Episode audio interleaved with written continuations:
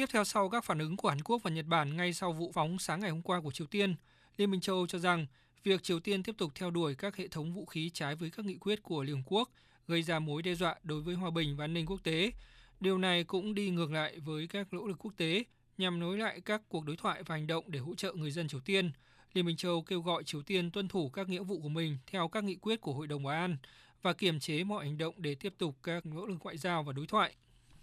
Cùng quan điểm với các đồng minh, Bộ Ngoại giao Mỹ cho rằng đối thoại là giải pháp tốt và Mỹ bỏ ngỏ cơ hội ngoại giao với Triều Tiên.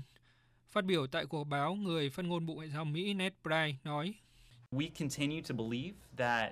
Chúng tôi tin rằng ngoại giao là con đường tốt nhất để tiếp tục đối thoại. Tôi sẽ tiếp tục vạch ra lộ trình đó với các đồng minh của mình, hợp tác chặt chẽ với các đồng minh và đối tác.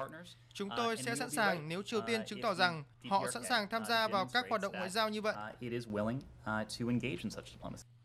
Tổng thư ký Liên Hợp Quốc Antonio Guterres cũng bày tỏ quan ngại sâu sắc về việc Triều Tiên lại tiếp tục thử tên lửa đạn đạo, kêu gọi Triều Tiên tuân thủ trách nhiệm và nghĩa vụ quốc tế, trở lại đàm phán với các bên liên quan về tình hình trên bán đảo Triều Tiên. Phát biểu trước báo giới, ông Stefan Duraric, người phát ngôn của Tổng thư ký Liên Hợp Quốc cho biết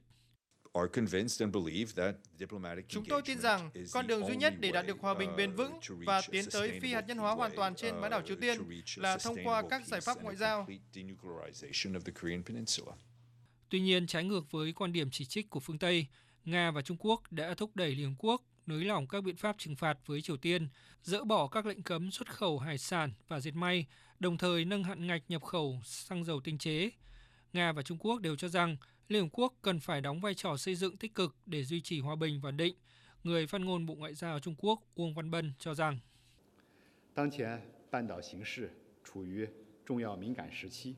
Tình hình hiện nay trên bán đảo Triều Tiên đang trong giai đoạn quan trọng và nhạy cảm. Trung Quốc tin rằng Hội đồng Bảo an cần đóng vai trò tích cực và mang tính xây dựng.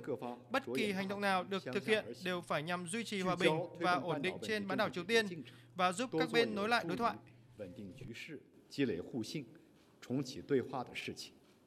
Hội đồng Bảo an đang cân nhắc một cuộc họp về vấn đề này nếu các nước thành viên đưa ra yêu cầu. Trước đó, Hội đồng An ninh Quốc gia Hàn Quốc cũng đã có cuộc họp khẩn để nhận định tình hình và theo dõi chặt chẽ các diễn biến mới nhất từ vụ phóng tên lửa của Triều Tiên.